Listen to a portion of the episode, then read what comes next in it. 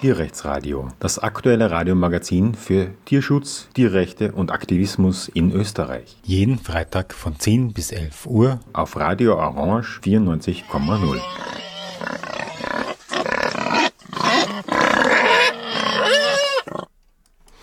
Ja, hallo, ihr hört das Tierrechtsradio.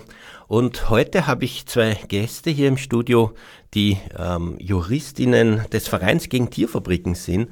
Anlass für mich ist der Film Unlocking the Cage, der in der letzten Woche unser Thema war, juristischer Aktivismus für Tierrechte. Inwiefern braucht man das? Und deswegen möchte ich euch jetzt zunächst einmal herzlich begrüßen, Alex und Tina, und euch gleich fragen, wozu hat ein Verein Juristinnen eigentlich? Alex. Hallo. Wofür hat ein Verein Juristinnen? Juristinnen werden überall gebraucht mittlerweile. Glaube ich, kommt kein Bereich mehr ohne Juristinnen aus. Aus verschiedenen Gründen. Ich würde gerne mal darauf eingehen, was Juristinnen überhaupt leisten können für einen Verein. Was die in einem Verein überhaupt machen. Es sind nämlich sehr, sehr vielfältige Bereiche und das geht von den, organisatorischen Angelegenheiten wie arbeitsrechtlichen Fragestellungen, vereinsrechtlichen Fragestellungen und Fragestellungen, die sich halt mit dem Verein an sich beschäftigen. So beginnt's mal. Und dann kommt es natürlich darauf an, was der Verein macht. Ich bin Juristin beim Verein gegen Tierfabriken. Wir beschäftigen uns naturgemäß viel mit Tierrechten, Tierschutzfragen, viel mit den Straftatbeständen, die rund um die Tierquälerei die es rund um die Tierquälerei gibt. Wir beschäftigen uns mit Tierquälerei auch auf verwaltungsrechtlicher Ebene, mit Tierhaltungsbedingungen, mit Tiertransporten, mit der konventionellen Tierhaltung, mit der Tiernutzung auch und allen juristischen Aspekten, die damit einhergehen. Das heißt, es ist sehr, sehr vielfältig. Und es kommen immer mehr Themen auch dazu. Also es wird nicht weniger, sondern eigentlich immer mehr. Wir werden wahrscheinlich auch nachher noch kurz darauf eingehen können, dass uns in letzter Zeit der Bereich des Datenschutzes auch sehr beschäftigt, der ja auch auf Vereinsebene eine Rolle spielt. Und wie sehr ist juristische Hilfe nötig gegen staatlich repressive Maßnahmen oder auch zivile Klagen, die klassischen SLAPPs, von denen wir was hören? Genau, das ist momentan etwas, das uns sehr beschäftigt. Warum ist das nötig? Ja, man braucht Juristinnen, die sich mit einer mit einem Verein, mit einem Thema identifizieren können, die sich einlesen, die drinnen sind in dieser Thematik. Eben aufgrund der Tatsache, dass es so viele verschiedene Gesetze und Verordnungen gibt, nicht nur in Österreich, sondern auch auf europäischer Ebene. Das heißt, man braucht in einem Verein wirklich Inhouse-Juristen, die sich damit auskennen, was der Verein braucht, wofür er steht, aus welchem Hintergrund der Verein kommt. Das heißt, es ist aus meiner Sicht nicht mehr nur ausreichend, dass man sich an irgendeinen Anwalt wendet. Das ist natürlich hier und da notwendig, auch aufgrund von gesetzlichen Bestimmungen. Aber man braucht Juristen im Haus, die wirklich die sich auskennen mit dem, wofür der Verein steht, was er macht und auf welchem Hintergrund er arbeitet. Und vielleicht ist es auch gut, wenn man die Aktiven bzw. die MitarbeiterInnen des Vereins beraten kann, unter welchen Voraussetzungen behördliche Repressionen eher weniger wahrscheinlich sind oder auch wie man unmittelbar auf sowas reagiert, sozusagen vor Ort. Und eben ähnlich bei SLAPP-Klagen, wie man denen möglichst entgeht, nicht? Ja. Genau, also ich nehme an, du redest jetzt davon, von Schulungen, von Beratungen der Mitarbeiterinnen oder der Vereinsangehörigen an sich, genau. Das ist auch ein großer Teil unserer Arbeit. Ich nenne das dann noch so ein bisschen die Prävention. Prävention dahingehend, dass man viel weiß, dass die Kolleginnen und Kollegen auch wissen, in welchem gesetzlichen Rahmen sie sich bewegen können. Und darauf achten, dass es nicht zu unnötigen, Konflikten kommt. und ja, dass man sich so verhält, dass wir möglichst alle gut arbeiten können. Das ist auch Teil unserer Aufgabe. Das eine ist sozusagen die Verteidigung, das andere ist Tierquälereien oder dem Umgang mit Tieren juristisch sozusagen nachzugehen. Der dritte Bereich wäre ein proaktiver, politischer, sozusagen juristischer Bereich, nämlich wo man versucht, mit Präzedenzurteilen Fortschritte zu erzielen, die jetzt nicht durch eine Änderung der Gesetzeslage kommen, aber durch vielleicht eine Art Neuinterpretation oder Nutzung der bestehenden Lage. Ich denke da vor allem an die Tierschutzstaatszielbestimmung, die ja mühsam erkämpft wurde, wirklich durch angefangen von einem Volksbegehren 1996 bis dann zu einer sehr fokalen Kampagne des Vereins gegen Tierfabriken 2013, die letztlich zu dieser Bestimmung, Paragraph 2 des Bundesverfassungsgesetzes für Nachhaltigkeit, dort letztlich erschienen ist 2013 und die man natürlich nutzen muss, sonst braucht man sie nicht erkämpfen. Aber das darüber sprechen wir vielleicht an einem anderen Tag. Was ich jetzt gern von dir noch hören würde, Tina, du bist Rapid Response Abteilung des Vereins gegen Tierfabriken. Was heißt denn das eigentlich? Also Rapid Response ist prinzipiell die erste Zulaufstelle für jede Person in Österreich, die einen potenziellen Gesetzesverstoß aus dem Bereich der Tierrechte beobachtet. Das heißt, nehmen wir an, jemand geht einfach spazieren, geht wandern und entdeckt bei irgendeinem Bauernhof draußen das habe ich zum Beispiel ganz oft schon erlebt in meiner Zeit hier, einen Kaninchenstall, der prinzipiell aus kleinen Holzboxen besteht, wo die Tiere alleine sind, keinen Lichteinfall haben, vielleicht keine Einstreu haben und sich dann fragen, ist das jetzt so rechtmäßig oder nicht? Oft wissen es die Leute nicht und oft wenden sich die Leute an uns auch mit einer Bitte um eine generelle Auskunft darüber, ob das jetzt so rechtmäßig ist oder nicht. Also das ist prinzipiell die Hauptaufgabe von Rapid Response. Und dann im Weiteren natürlich auch Anzeigen. Also wenn die Ersteinschätzung unserer Juristen, und da muss ich sagen, bin ich eigentlich die Hauptperson für Rapid Response. Also wenn ich dann das Gefühl habe, das ist wirklich eine sehr hohe Wahrscheinlichkeit, dass das nicht gesetzesmäßig ist, dann wird das in weiterer Folge auch bei der zuständigen Behörde von mir zur Anzeige gebracht. Konkret ist ja auch bei den Kaninchen, dass ein vom VGD mühsam erkämpftes Gesetz, nämlich 2007 gab es diese Kampagne, die zu einem Käfigverbot geführt hat, das 2012 in Kraft getreten ist und auf Verordnungsweg steht, also was sozusagen die Alternativen sind und was da für Haltungsvorschriften existieren, nämlich Buchtenhaltung statt Käfig, wodurch also auch diese von dir beschriebenen Boxen oder aufeinander gestapelten kleinen Bereiche verboten sind. Jetzt ist aber so, dass mir kommt vor, sehr viele Leute, die das machen, davon gar nichts wissen, nicht? Also das Tierschutzrecht hat sich ja sehr entwickelt von einem ersten sozusagen sehr lapidaren Gesetz 1846 zu einem dicken Buch, wenn man alle Kommentare dazu liest. Gibt es eigentlich, wenn man Jus studiert, das Tierschutzrecht als ein eigenes Thema oder ist das im Kommen? Wie sieht es da aus? Weil das ist ja mittlerweile ein eigener Rechtsbereich, der eine eigene Expertise braucht. Also als Jus-Studentin kann ich die Frage eigentlich gut beantworten. Und zwar ist es leider so, dass im fixen Curriculum, das wir haben, der Bereich Tierschutz, Rechte der Tiere überhaupt nicht enthalten ist. Also auf bestimmten Unis kann man dann den Schwerpunkt Umweltrecht wählen und da ist es dann vielleicht eine Vorlesung von vielen mit 1 oder 2 ECTS. Aber so, wie wir uns das wünschen und vorstellen, ist das leider nicht der Alltag im Jus-Studium. Alex, wie würdest du sehen, braucht man da nicht jetzt eine eigene Expertise, was Tierschutzrecht betrifft? Ich meine, das wird man nicht so aus dem Ärmel schütteln, weil das ja doch schon ziemlich komplex ist.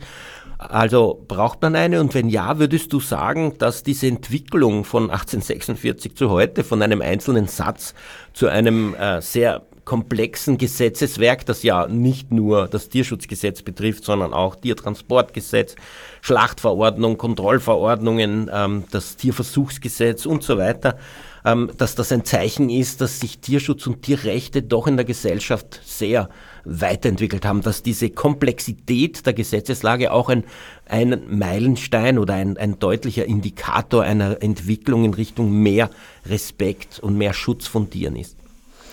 Ja, das würde ich auf jeden Fall unterstreichen. Ich möchte dazu auch noch gerne ergänzen, dass es ja schon, auch wenn es einem manchmal vielleicht nicht so vorkommt, von der Idee her so ist, dass das Recht und die Gesetze und auch der Gesetzgeber dem moralischen und ethischen Standpunkt und der Entwicklung der Bevölkerung folgt. Das heißt, wenn es mehr Gesetze, Verordnungen, Bestimmungen gibt, die sich um Tierrechte, um Tierschutz drehen, bedeutet das, dass es in unserer Gesellschaft ein größeres Thema geworden ist. Und das ist natürlich für uns auch sehr zu begrüßen. Gleichzeitig wird es aber auch immer komplexer. Und da ist es dann hier und da natürlich notwendig, ja, dass auch der Gesetzgeber einmal wieder vielleicht einen größeren Wurf macht, im Sinne von, dass grundlegende Bestimmungen wie, immer wieder kommt das zur Sprache, der Sachbegriff der Tiere. Tiere sind ja noch immer Sachen vor dem Gesetz, die aber durch verschiedene Gesetze besonders geschützt sind, dass man den immer wieder durchdiskutiert, und das passiert auch. Und die Fülle an Gesetzen zeigt einerseits, dass sie notwendig sind, dass es immer mehr braucht, dass es immer mehr Schutzbestimmungen braucht, zeigt aber auch, dass es dann irgendwann mal wieder eine große Diskussion wird geben müssen, und da also über so grundlegende Dinge wie den Sachbegriff zum Beispiel. Und da sehen wir uns, oder ich mich als Juristin, in der Pflicht, das auch im Auge zu behalten, das große Ganze im Auge zu behalten, sich nicht immer in diesen vielen Detailbestimmungen zu verlieren, sondern ja auch hinzuschauen, so was könnte der nächste Schritt sein, den auch die Gesellschaft fordert. Ja, also es ist auch etwas, womit wir uns jetzt natürlich beschäftigen dürfen in unserer Rolle als Juristinnen beim VGT. Und leider hinkt hier die universitäre Ausbildung sehr hinten nach, obwohl es immer mehr Schwerpunkte gibt, die sich mit Umweltrecht, mit Tierrechten auseinandersetzen, also mit dem, was die Gesellschaft auch immer mehr bewegt. Seit dem 1. Jänner 1989, letztes Jahrtausend, gibt es den Paragraph 285a im Allgemeinen bürgerlichen Gesetzbuch, dass Tiere keine Sachen sind, aber bis auf Weiteres wie Sachen zu behandeln. Ich denke mir, diese Frage, was könnten Tiere sonst sein, die wären auch eine eigene Radiosendung wert, die wir vielleicht als nächstes angehen. Und in unserer Sendung heute geht es um juristische Arbeit für Tierschutzvereine. Die Tina und die Alex, Juristinnen des Vereins gegen Tierfabriken, sind hier bei mir live im Studio, um sozusagen von ihren Arbeitsbereichen zu berichten. Wir haben schon gehört, es gibt eigentlich, gerade was Juristisches betrifft, sehr viel, insbesondere eine extreme Komplexisierung des Tierschutzrechts von 1846, einem einzelnen Satz, dass man Tiere nicht misshandeln darf, wenn das in der Öffentlichkeit geschieht, einem die Tiere nicht gehören und sensible Menschen daran Anstoß nehmen.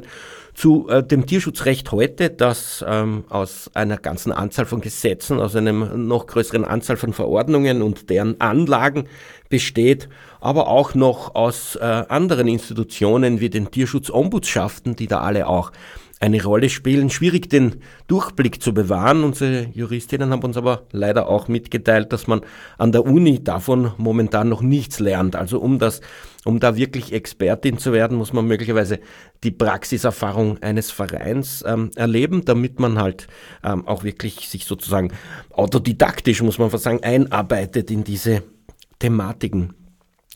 Juristisch kann man, wir haben es ein bisschen schon angesprochen, einerseits davon reden, dass man die Tierschutzarbeit und den Tierschutzaktivismus verteidigt oder auch eben so berät, dass man möglichst nicht in staatsrepressive Fallen gerät.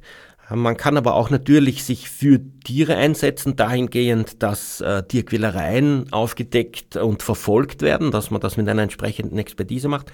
Oder eben auch politisch, ohne jetzt die Gesetze zu ändern, aber am Rahmen der bestehenden Gesetze Veränderungen zu erreichen, beziehungsweise deren Bedeutung, denen einen Inhalt zu geben. Ich denke da zum Beispiel an die Staatszielbestimmung Tierschutz im Bundesverfassungsgesetz für Nachhaltigkeit, wo in Paragraph 2, das also im Jahr 2013 mühsam erkämpft wurde und jetzt eben da ist, damit man es benutzt und auf allen Ebenen das Tierschutzstaatsziel einfordert. Alex, du hast uns gesagt, du machst Rapid Response für den Verein gegen Tierfabriken, hast uns auch ein bisschen erzählt, was das bedeutet, dass eben aus der Bevölkerung da Meldungen kommen, dass du denen nachgehst, dass du die Leute berätst oder auch selber die Anzeigen machst. Kannst du uns noch ein Beispiel bringen, was da so an dich herangetragen wird? Ja, ich habe ein Beispiel, das ich wirklich selber sehr gern mag, also ein Fall, der tatsächlich auch im Endeffekt Erfolg gezeigt hat. Das ist nämlich eine Sache, die leider nicht immer der Fall ist. Oft gehen die Anzeigen nämlich raus und ich bekomme dann überhaupt nicht mehr mit, ob die dann tatsächlich Früchte tragen sozusagen oder nicht. Der Fall, den ich sehr gern mag, das ist ein Fall, in dem eine sozusagen Wohnbaugesellschaft, eine Hausverwaltung, die Schwalbennester, die immer wieder gebaut worden sind, von den dort ansässigen Schwalben in einem offenen Müllraum entfernt. Die wurden immer und immer wieder entfernt und da gab es eine Dame, die dort ansässig war, eine Melderin, der das also überhaupt nicht gefallen hat, die auch selber dort vor Ort versucht hat, Dinge zu verändern, mit den Leuten zu sprechen, Personen aufzuklären, aber vergebens. Und dann hat sie sich schließlich an uns gewendet. Und ich finde, was dieser Fall auch sehr schön aufzeigt, ist die Tatsache, dass wenn nicht nur eine Einzelperson, sondern vielleicht eine Einzelperson unterstützt von einem Verein oder eventuell noch Zeitungen zusammen vorgehen und man wirklich aufmerksam macht auf solche Gesetzwidrigkeiten, dass dann wirklich Dinge verändert werden können. Und nachdem wir dann der zuständigen Bezirkshauptmannschaft auch eine Meldung gemacht haben, das angezeigt haben, wurden tatsächlich für diese Schwalben nach kürzester Zeit künstliche Schwalbennester angelegt. Und das ist wirklich ein Happy End für die dort ansässigen Schwalben und auch für mich und für die Dame bestimmt ein Riesenerfolg gewesen. Da merkt man, dass wenn dann die Melderinnen und wir zusammenarbeiten, das am allerbesten funktioniert. In welcher Weise kann man sich denn bei dir oder beim VGD melden? Also wir haben eine E-Mail-Adresse, die lautet vgt@vgt.at. Das ist mal eine ganz allgemeine E-Mail-Adresse. Sozusagen die erste Stelle, wo die ganzen E-Mails hineinkommen und dann dort schließlich verteilt werden. Und solche Meldungen kommen dann meistens eben zu mir. Am besten schreibt man dort eine E-Mail hin mit dem genauen Ort, wo der potenzielle Gesetzesverstoß passiert ist. Am besten, wenn man noch den Namen der jeweiligen Halterin und des Halters kennt, am besten auch. Uhrzeit und Datum der Aufnahme und was vor allem ganz, ganz wichtig ist, ein Foto von der Situation. Denn mit einem Foto von der Situation kann ich einerseits eine wesentlich genauere Ersteinschätzung der Situation machen und zweitens können die dann auch bei einer Anzeige als Beweismittel dienen. Die Melderin, der Melder bleibt natürlich anonym dabei. Wie wichtig ist es eigentlich, dass sich diese MelderInnen dann doch als Zeuginnen zur Verfügung stellen? Kann man solche Verfahren mit unabhängigen Beweisen machen, ohne Zeuginnen? Also möglich ist es natürlich, aber wenn wir dann wirklich Zeuginnen und Zeugen haben, die dann wirklich aus erster Hand Dinge berichten können, ist das wesentlich aussagekräftiger und erhöht das die Wahrscheinlichkeit, dass dann wirklich was verändert wird und die Behörde wirklich tätig wird, immens. Alex, hast du auch große Anzeigen des Vereins gegen Tierfabriken bearbeitet?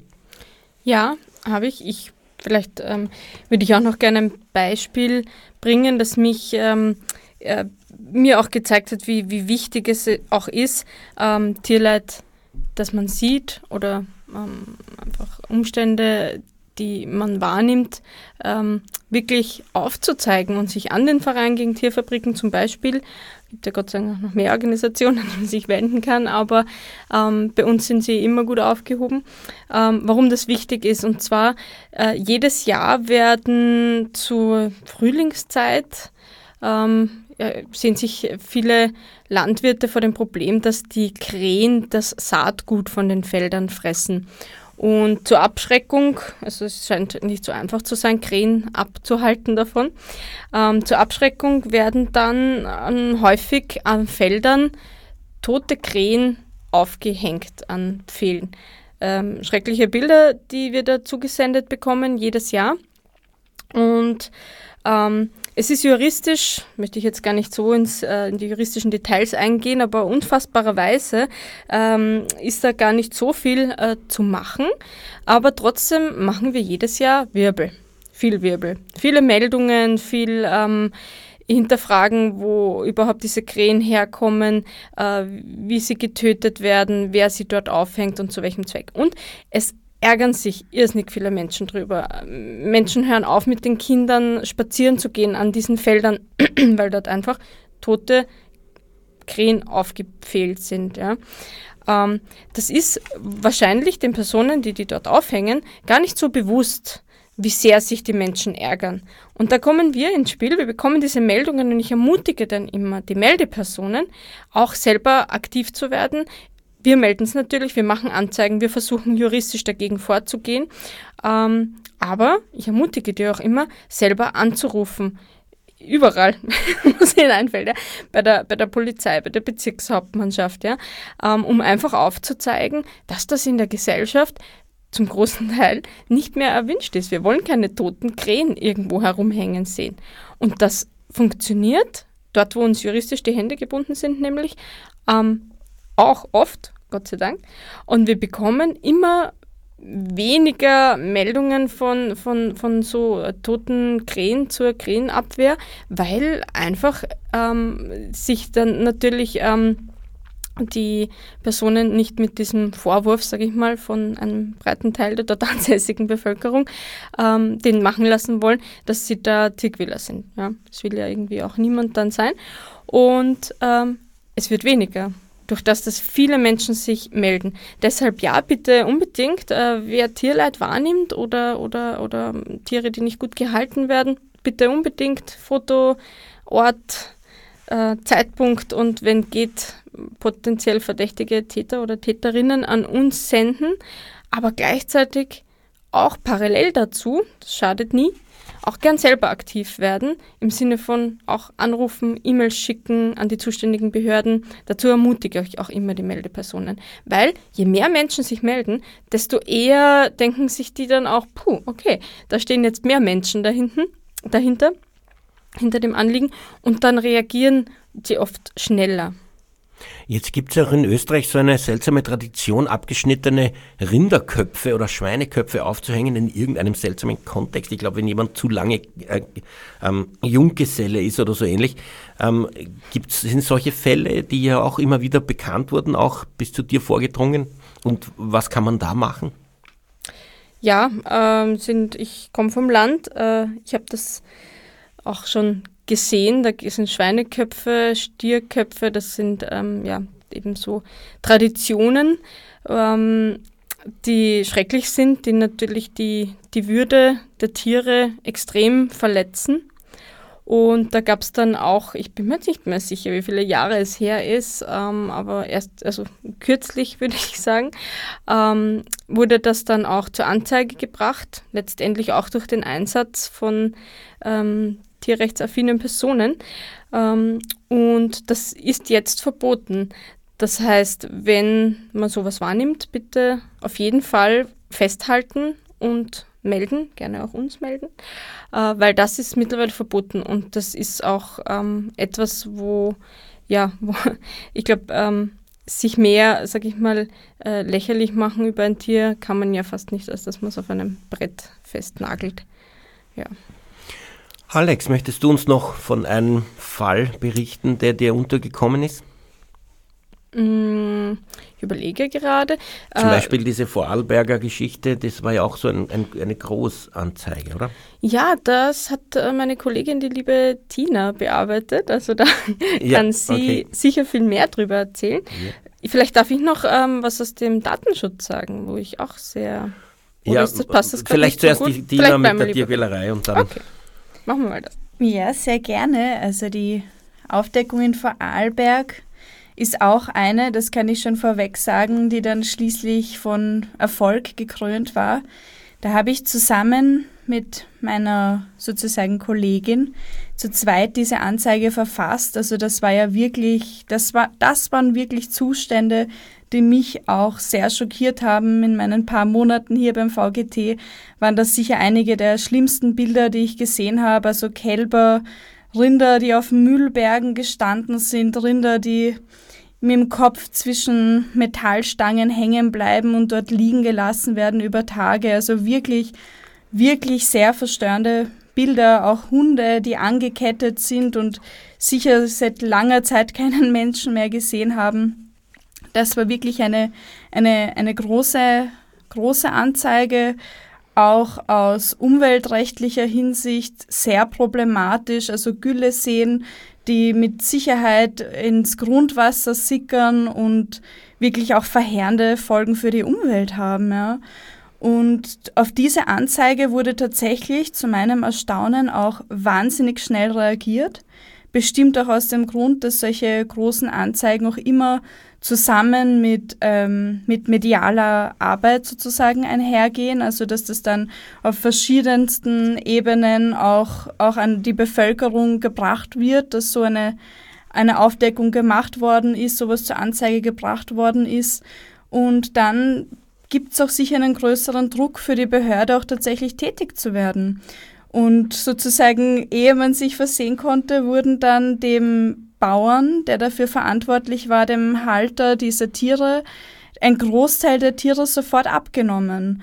Und das war wirklich ein großer Erfolg. Also wirklich eine der ersten großen Anzeigen und Aufdeckungen, an denen ich mitwirken durfte, und wirklich ein wahnsinniger Erfolg, ja. Alex, dich könnte ich vielleicht zu DresMauer fragen. Da gab es ja also eine längere Geschichte von immer wieder Anzeigen dort und ein ähnlich gelagerter Fall wie Vorarlberg, oder? Ja, da ging es auch um Tiere, die bis zum Bauch oder teilweise noch höher in ihrem eigenen Kot und Morast leben mussten, die zum Teil gar keine, Einstreu davon gar nicht zu reden, aber nicht mal festen Boden unter den Füßen hatten, von vielen verwesten Tieren, die dann aus Verzweiflung und Verhaltensstörung bei den anderen Tieren zum Teil dann schon angefressen wurden von ihren Artgenossinnen und um die sich auch niemand gekümmert hat. Also verschiedenste Verwesungsstadien waren da waren hier schon vertreten. Ein klassischer, sag ich mal, Vernachlässigung in jeglicher Hinsicht. Und hier wurden wir mehrmals tätig. Immer wieder kam es dann zu Meldungen. Wir werden noch immer Tiere gehalten. Immer wieder wurde uns versichert, auch vom Amtstierarzt, dass Kontrollen stattgefunden haben. Man verlässt sich dann natürlich drauf und denkt sich, ja, hier wird die Empörung ebenso groß sein wie bei uns und in der Bevölkerung, aber tatsächlich ist es so, dass auch die Behörde sehr überlastet ist, dass sie eine unglaublich große Anzahl an Kontrollen durchführen müssen und dass da schon die Qualität darunter leidet. Und da kommt natürlich auch hier der Verein gegen Tierfabriken wieder ins Spiel, der einfach dranbleibt, ja? Der diese Meldungen aufnimmt, der das dann auch medial verarbeitet und natürlich auch juristisch immer wieder aufzeigt, das sind Verstöße gegen die gesetzliche Lage, gegen den Status quo, der, sag ich mal, ja, wir würden uns natürlich, und wir kämpfen auch dafür, dass Tiere noch mehr Schutz genießen in unserer Gesellschaft, aber dass der Status quo, den wir haben, dass der zumindest eingehalten wird, dafür kämpfen wir auf allen Fronten, und ja, auch wir als Juristinnen weisen da immer wieder darauf hin. Und letztendlich, jetzt war es ja auch im Fall DresMauer erfolgreich dahingehend, dass hier jetzt ein Tierhalteverbot zur Debatte steht. Dort gab es ja eine ziemliche Geschichte von diesen Vorfällen, die ja sozusagen nicht abgerissen sind. Wieso ist es so schwer, da so ein Tierhalteverbot oder vielleicht auch eine Abnahme der Tiere zu erreichen? Ja, weil das natürlich die Hürde insofern groß ist, denke ich mal, für die Behörde, weil du nimmst ja natürlich auch der Person, die Tiere hält, ein Stück der Lebensgrundlage.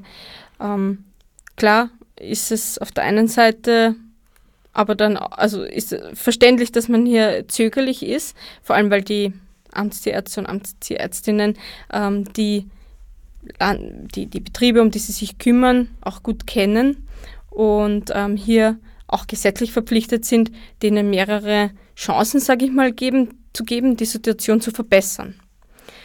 Umso wichtiger ist es, dran zu bleiben und aufzuzeigen, okay, es verbessert sich nichts und dann auch die richtigen juristischen Schlüsse daraus zu ziehen. Also es ist einfach die gesetzlichen Vorschriften, denen auch die Behörde unterliegt, sind relativ schleppend, nicht so schnell oft, wie wir es uns vorstellen, wie wir es uns wünschen würden. Und währenddessen leiden aber die Tiere. Und das ist so ein bisschen der Konflikt, in dem wir uns befinden. Ja. Unser Thema heute, juristische Arbeit für Tiere im Rahmen von Tierschutzvereinen. Ich habe 2 Juristinnen hier bei mir im Studio, die Tina und die Alex, die für den Verein gegen Tierfabriken auf verschiedenen Ebenen sich für die Tiere juristisch einsetzen. Wir haben es schon in der Sendung angesprochen.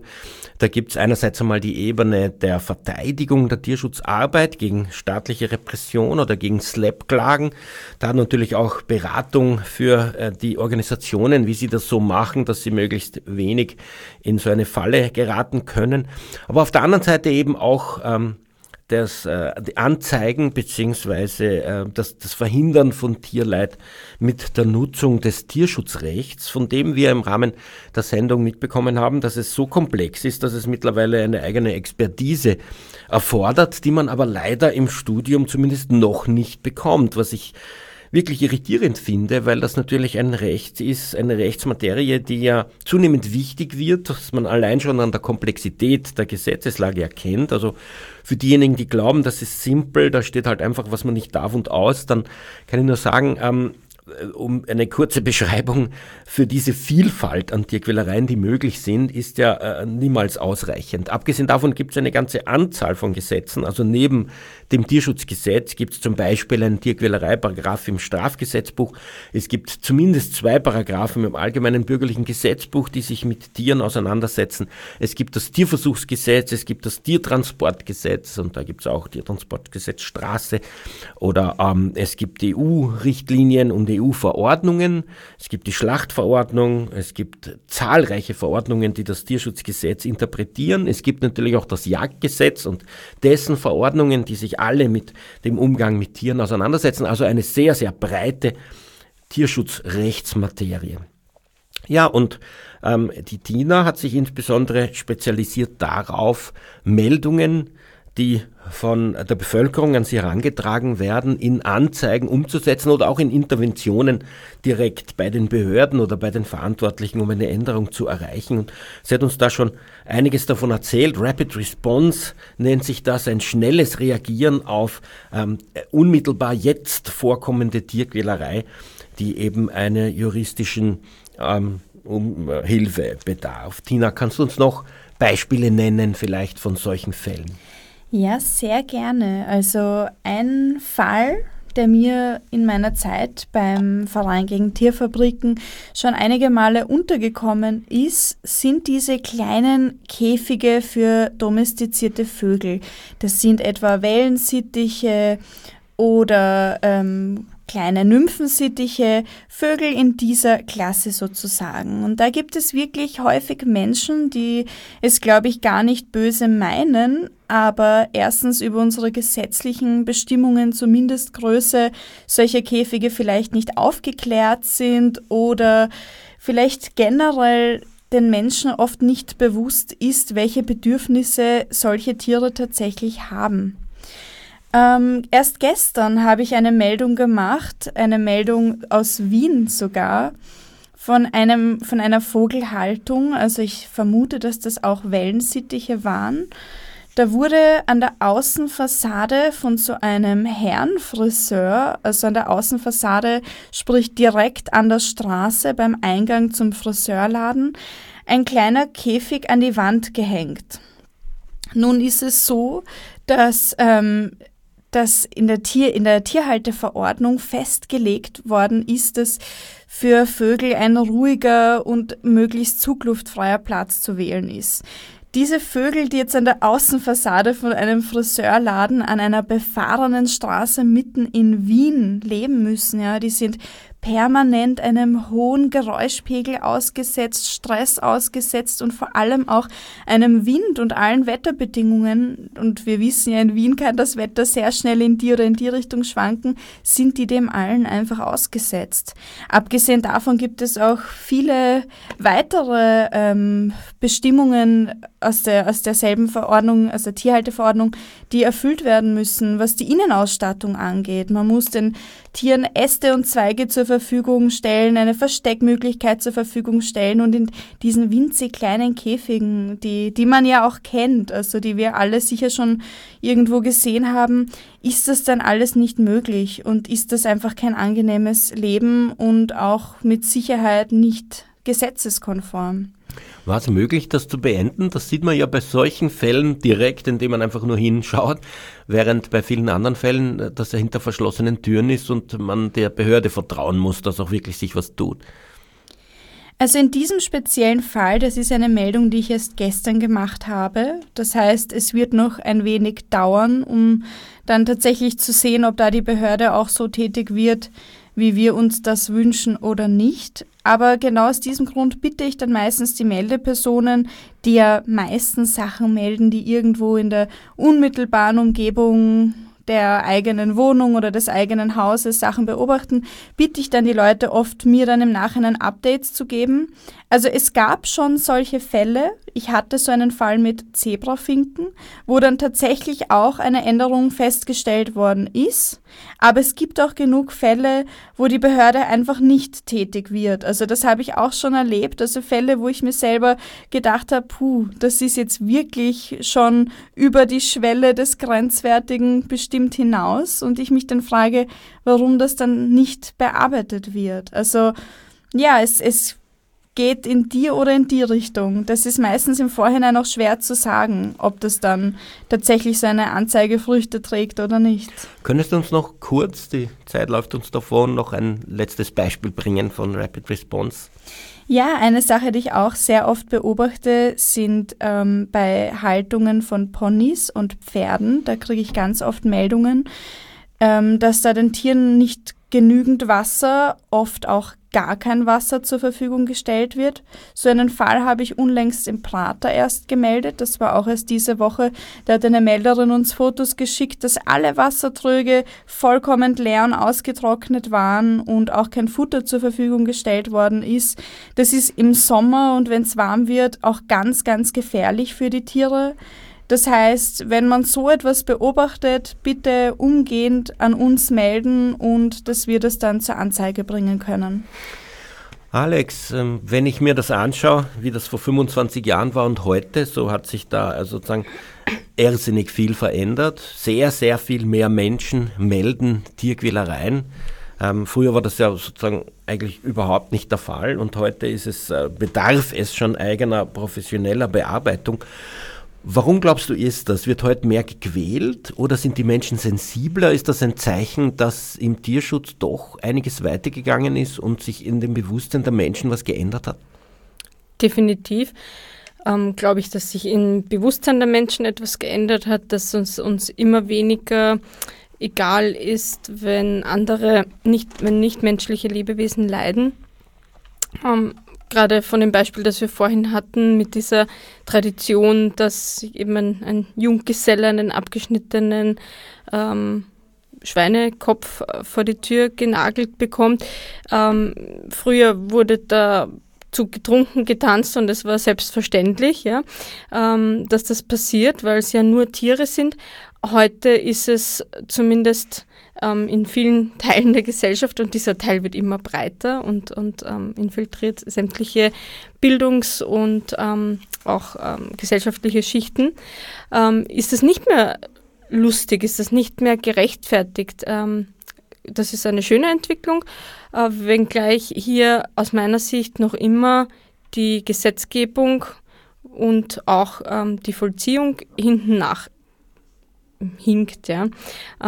Es ist auch normalerweise immer so und der Gesetzgeber muss sich orientieren am gesellschaftlichen Konsens, aber der schreitet erfreulicherweise aus meiner Sicht sehr schnell voran. Wir bekommen immer mehr Meldungen, die Menschen regen sich auf über Umstände, die mit schlechten Tierhaltungen zu tun haben.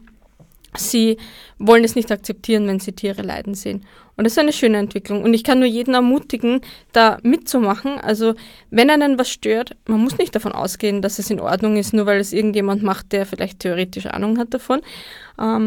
Sondern bitte regt euch auf, meldet es uns, wem auch immer, redet drüber, ermutigt auch Juristen und Juristinnen in eurem Bekanntenkreis, sich mit den Rechten für Tiere auseinanderzusetzen, weil je mehr Menschen sich aufregen, desto eher dringt das dann auch zu den Entscheidungsträgerinnen durch und zu den Behörden durch und desto eher werden sie in diesem Sinne auch beginnen zu agieren. In den 1990er Jahren war für uns das Vollzugsdefizit im Tierschutz eines der Hauptthemen. Man hat sich die Frage gestellt, was hilft's, eine neue Reform des Tierschutzgesetzes zu erreichen, eine neue Bestimmung, die das und jenes verbietet, wenn dann die Behörden das überhaupt nicht vollziehen. Wir hatten damals auch die Idee, Tieranwaltschaften zu erreichen, die dann tatsächlich 2005 in Form von Tierschutzombudschaften gekommen sind. Wenn es jetzt so viele Anzeigen gibt, wenn es diese Fälle DresMauer, Vorarlberg gibt, wenn da sehr mühsam ist, Tierabnahmen zu erreichen und wenn man da also erst durch sehr viel Anzeigen irgendwas bewegt, siehst du systemische Schwächen? Siehst du ein Vollzugsdefizit heute? Siehst du Verbesserungen? Und wenn ja, in welche Richtung müssten die gehen? Ja, es wird zu wenig auch in das System investiert. Es gibt eine lächerliche Anzahl von Amtstierärztinnen, die zuständig sind für eine unglaublich große Zahl an Betrieben, also gerade jetzt, wenn wir von der konventionellen Tierhaltung sprechen. Es gibt ganz wenige Beamte, die, sage ich mal, überhaupt wissen, wie Tiertransporte ablaufen müssen, die sich mit den Bestimmungen auf europäischer Ebene und auf österreichischer Ebene, also auf nationaler und europäischer Ebene auskennen, das ist nämlich auch sehr komplex, und dann auf der Straße sind und so einen Tiertransport dann beispielsweise entsprechend kontrollieren können. Das heißt, es bräuchte mehr Personal, die sich mit Tierschutzangelegenheiten auseinandersetzen, auf behördlicher Seite. Das heißt aber auch mehr Geldmittel sollten dafür zur Verfügung stehen und es bräuchte mehr Schulungen, mehr Bewusstsein, auch eben bei den Personen, die das dann schlussendlich die gesetzliche Kompetenz haben, hier auch wirklich Maßnahmen zu setzen. Und man kann eben nur hoffen, dass dem gesellschaftlichen Konsens dann auch eine behördliche Neustrukturierung folgt. In Fällen DresMauer insbesondere, ich glaube in Vorarlberg auch, war ja den Behörden das bekannt, weil es vorher gemeldet wurde. Es wurde sogar groß verkündet in irgendeinem der Verfahren, also Verwaltungsstrafverfahren, die damit zu tun hatten, dass die behördlichen Kontrollen jetzt da sind und sich alles gebessert hat. Und dann stellt sich heraus, das ist nicht so. Was ist das Problem? Warum können die Behörden, selbst bei Betrieben, die sie kennen und bei solchen mangelhaften Tierhaltungen, warum können die da nicht einschreiten in dem Sinne, wie das die Gesellschaft eigentlich erwarten würde? Weil sie sich einem Prozedere halten müssen, das aus meiner Sicht mittlerweile zu träge ist, um den schnellen Anforderungen unserer Zeit gerecht zu werden. Ja, und ich kann mir das manchmal dann auch nur, also wir wissen es auch nicht, vielleicht wenn hier jemand zuhört, der sich gerne bei uns melden möchte und uns da erhellen möchte, würden wir uns sehr freuen, aber ich kann nur mutmaßen, dass es mit einer auch chronischen Überlastung der Behörde zusammenhängt und teilweise auch vielleicht mit mangelndem Interesse. Ja. Anders können wir es uns nicht erklären. Wir haben nur noch ganz wenig Minuten, 3,5. Kurz die Frage an euch beide. Habt ihr persönlichen Kontakt im Rahmen dieser Anzeigen auch mit Amtsärztinnen, mit irgendwelchen Beamtinnen der Bezirkshauptmannschaften oder mit den Tierschutzombudspersonen? Und wenn ja, ist der eher positiv konstruktiv oder spürt man da eher eine Mauer und ein Unverständnis? Aus meiner Sicht hängt das sehr stark von der einzelnen Person ab. Ich habe alles schon erlebt, von Personen, die mir aufgelegt haben, bis hin zu denen, die wirklich mit mir zusammengearbeitet haben, mich auf dem Laufenden gehalten haben, also vom bis. Und allein das zeigt ja schon, dass es hier zu einer Systemänderung kommen muss, dass man das hinterfragen muss, wenn es von einer einzelnen Person und deren Motivation so stark abhängig ist, wie es den Tieren geht. Wie ist das mit Tierschutzombudspersonen? Wie gesagt, für uns war das ein sehr wesentlicher Punkt im Versuch, das Vollzugsdefizit zu beenden. Es war auch ein Thema schon im Tierschutzvolksbegehren 1996 und dann ein Teil der Fokuskampagne des VGD 2004 und hat dann anstelle von Tieranwaltschaften eben zur Installierung dieser Landesregierungsstelle der Tierschutzombudsschaft in den 9 Bundesländern geführt. Bringen es die? Ist das eine gute Entwicklung gewesen oder kann man da aus Sicht der Praktikerin sagen, das hilft doch nicht so viel, wie man gehofft hat? Das hilft sicher was. Die bringen es auch, mal mehr, mal weniger natürlich, immer abhängig davon auch, wie viele Mittel und Ressourcen und Geld und personelle Kraft sie zur Verfügung haben.